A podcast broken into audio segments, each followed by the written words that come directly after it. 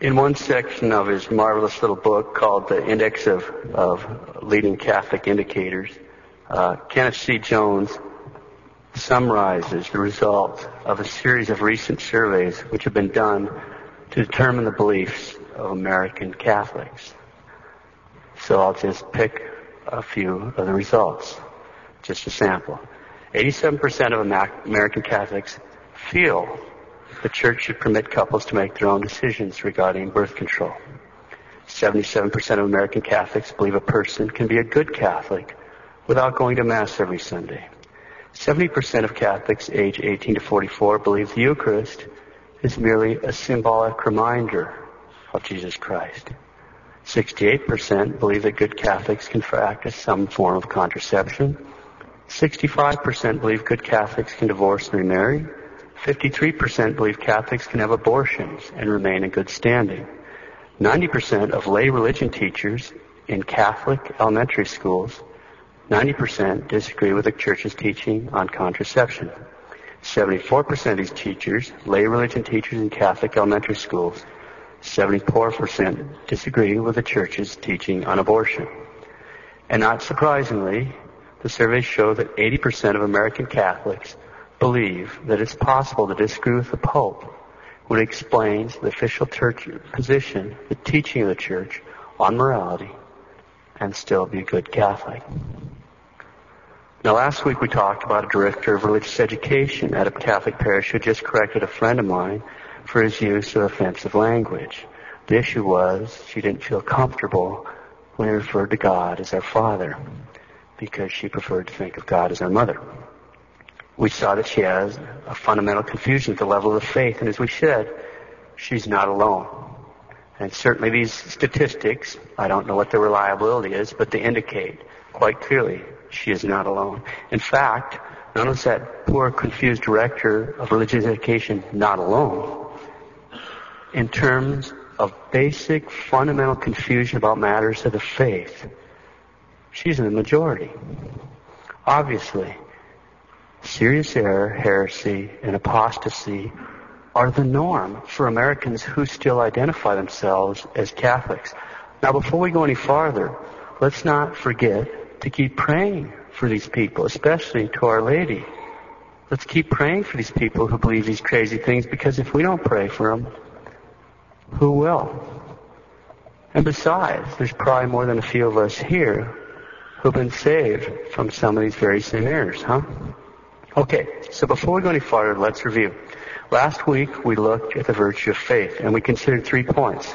What faith is, what we believe by faith and why we believe it. What faith is, what we believe by faith, and why it is that we believe it. In answer to the first question, what is faith, we saw that faith is a supernatural power that gives us the ability to accept whatever God says is true.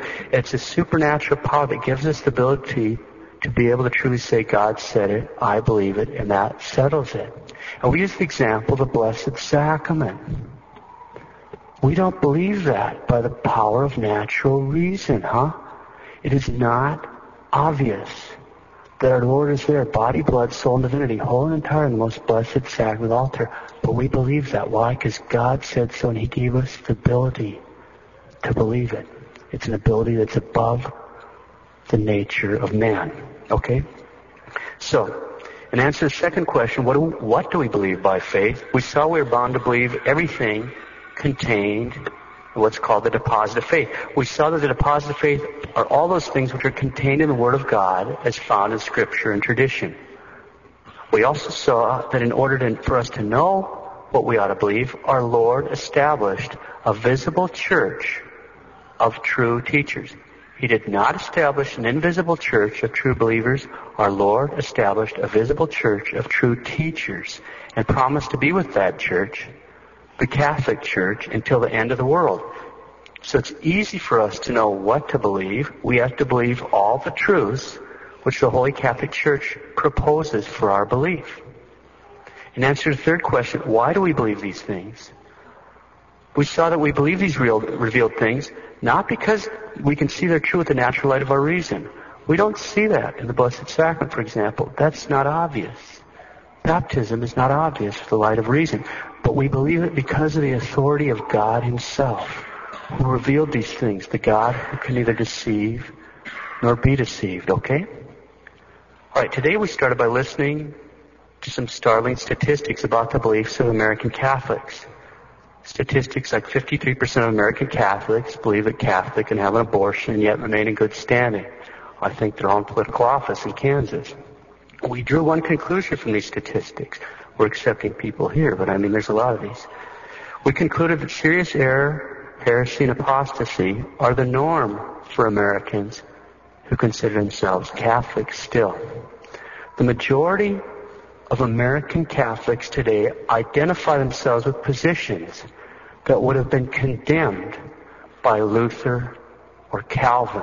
And that's the reality that we're living in. The majority of American Catholics identify themselves with positions that Luther and Calvin would have considered completely insane and off the reservation. Okay, so much for the review. Today, let's reflect for a while on two of the basic misunderstandings in the minds of so many American Catholics. And we certainly include priests and religious in this category. Okay? First, many Catholics don't realize that the truths of the faith are not subject to change. The deposit of faith was given by our Lord to the apostles. And he sent down the Holy Ghost on them at Pentecost precisely in order to teach the apostles all truth. The deposit of faith is complete and final. There will never be anything added to it in any way. Never. Everyone needs to burn this into his mind. The deposit of faith can't change. It's a done deal. Nothing can be added to it. Nothing can be lost from it. For example, there are seven sacraments. There will never be more than seven sacraments, and there will never be less than seven sacraments. That's the way it is until the end of the world. Seven sacraments. Our Lord did not forget to tell the apostles anything. The apostles got it all. God knows it all. He isn't going to have a new idea. He isn't going to learn anything. And he isn't going to forget anything, and he certainly doesn't need our advice on how to run the universe or his church. He's God. He fits the job description. He didn't forget to tell the apostles anything. They got it all. And because they got it all, that means the deposit of faith can never change. And not only that, once a particular truth contained in the deposit of faith has been officially explained, the meaning can't change. Here's the infallible teaching of the First Vatican Council. Quote, Hence also that understanding of sacred dogmas must be perpetually retained, which Holy Mother Church has once declared, with the same dogma, the same sense, and the same understanding. Close quote. End quote. If anyone says that it is possible that at some time, given the advancement of knowledge, a meaning may be assigned to the dogmas proposed by the Church, which is different from that meaning which the church has understood and does understand, let him be anathema. Close quote. What are we saying? We're saying that the deposit of faith, those are those truths handed down by God to the apostles, can't change. It can never increase. It can never decrease. It can never change. We're also saying that once a particular truth that's contained in this deposit of faith has been officially explained by the church, the meaning of that explanation can never change.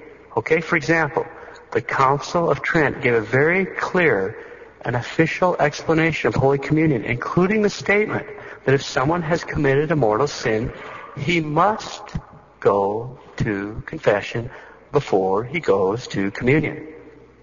It's a done deal. It can never change. Doesn't matter what you've heard elsewhere. This is the way it is. That can never change, okay? Now some other day, we'll take a closer look at the contents of the deposit of faith, okay? A closer look at the scripture and the tradition. But today, everyone needs to burn into his mind the deposit of faith can't change. Either in terms of its content or in terms of the meaning of the contents, okay?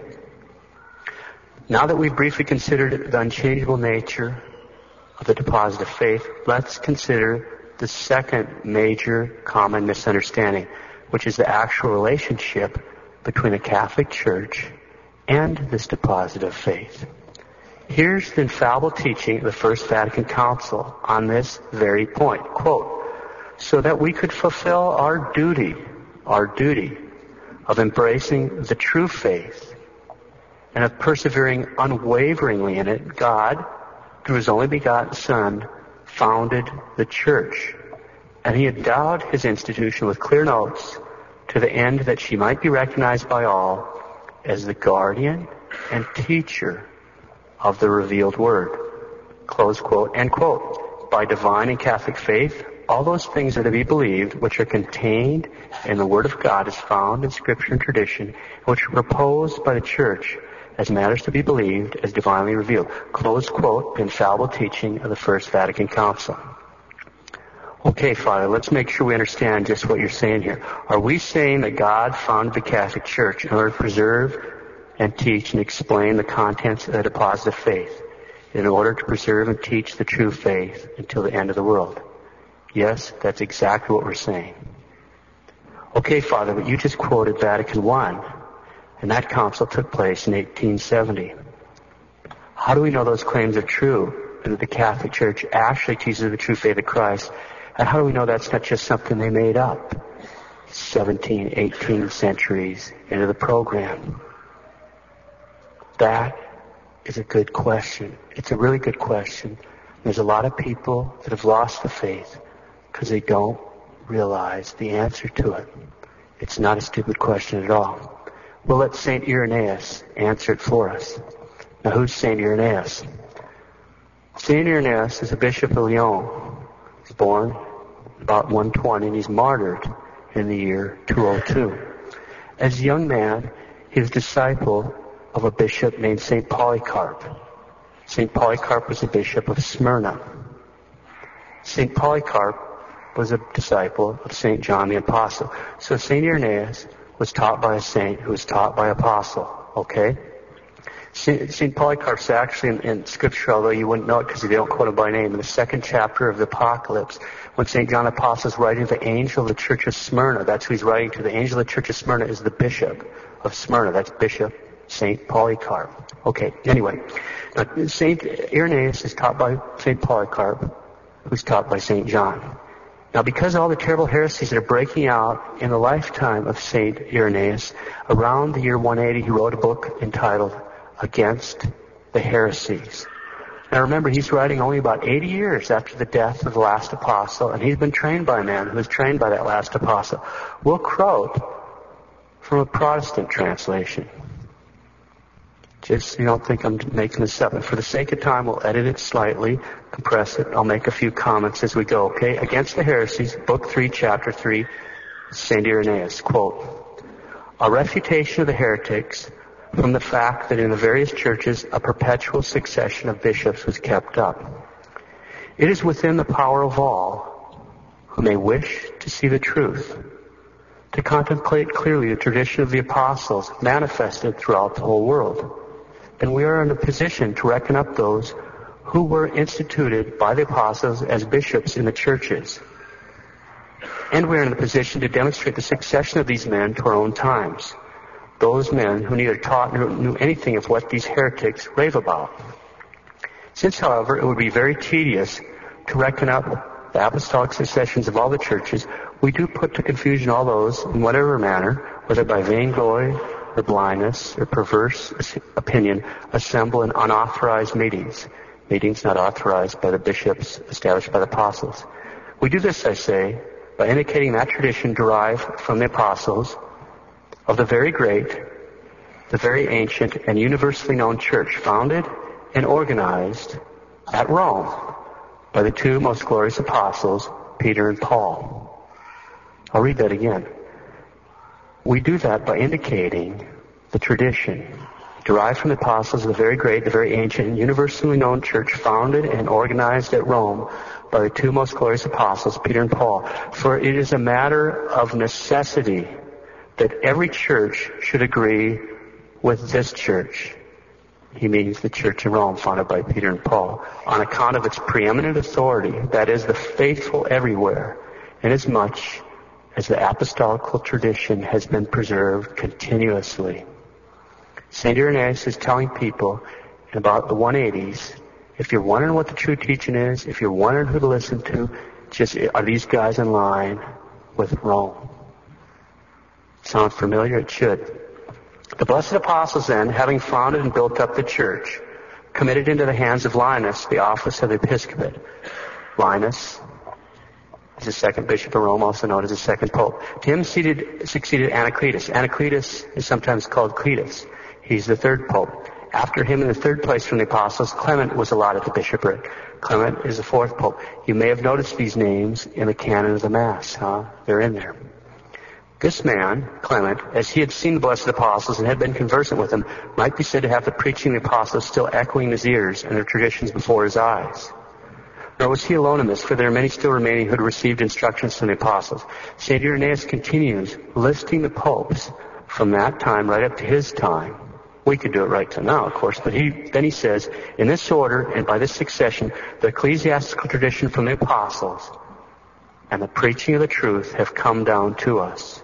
And this is most abundant proof that there is not one and the same life-giving faith which has been preserved in the church from the apostles until now and handed down in truth. Close quote, St. Irenaeus.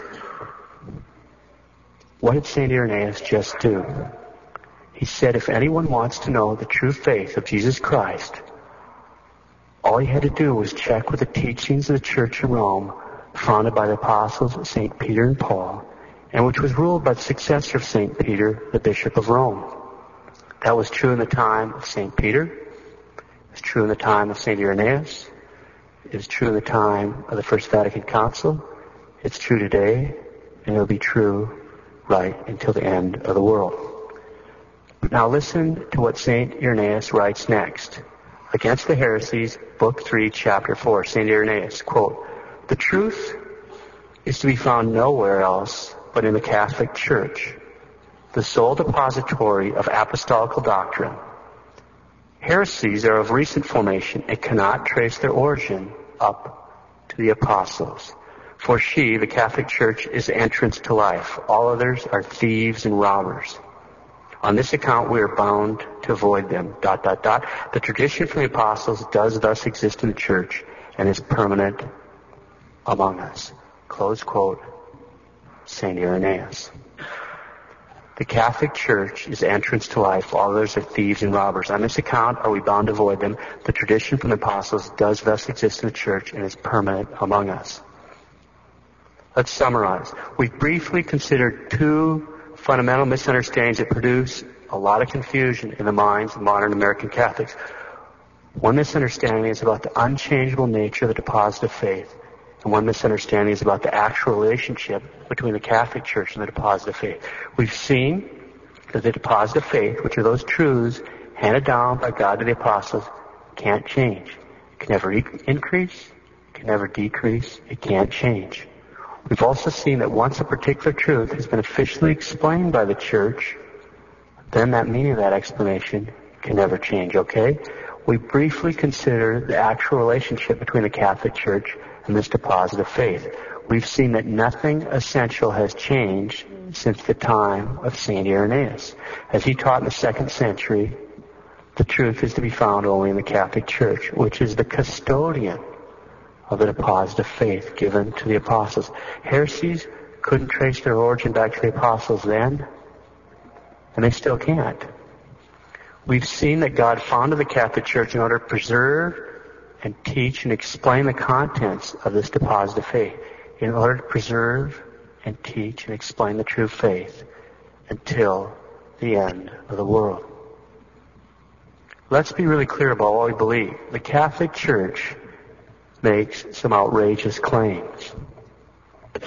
The Catholic Church, right from the beginning, has boldly and publicly claimed to have been founded by God Himself while he was visibly present here on earth. Not only founded by him, but by commission by him to teach the one true faith to all mankind in his name. She claims to have the authority to teach the truths revealed by God in his name and by his authority.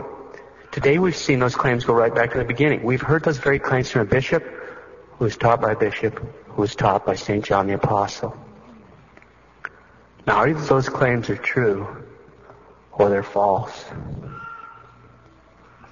If they're false, if the Catholic Church wasn't actually founded by our Lord and Apostles, if the Catholic Church doesn't actually teach the truths revealed by God in His name and by His authority, if the Church claims to speak for God, but is lying about it, then the Catholic Church is the most blasphemous, evil, diabolical, positively satanic organization that has ever existed. It's completely demonic. And we should treat it that way and run away screaming.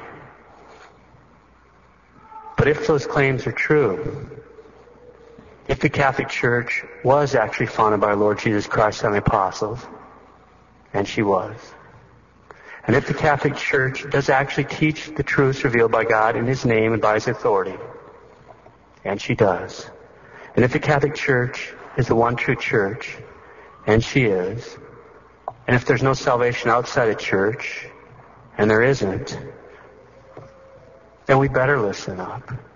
And we better believe all the truths which the Holy Catholic Church teaches. All of them.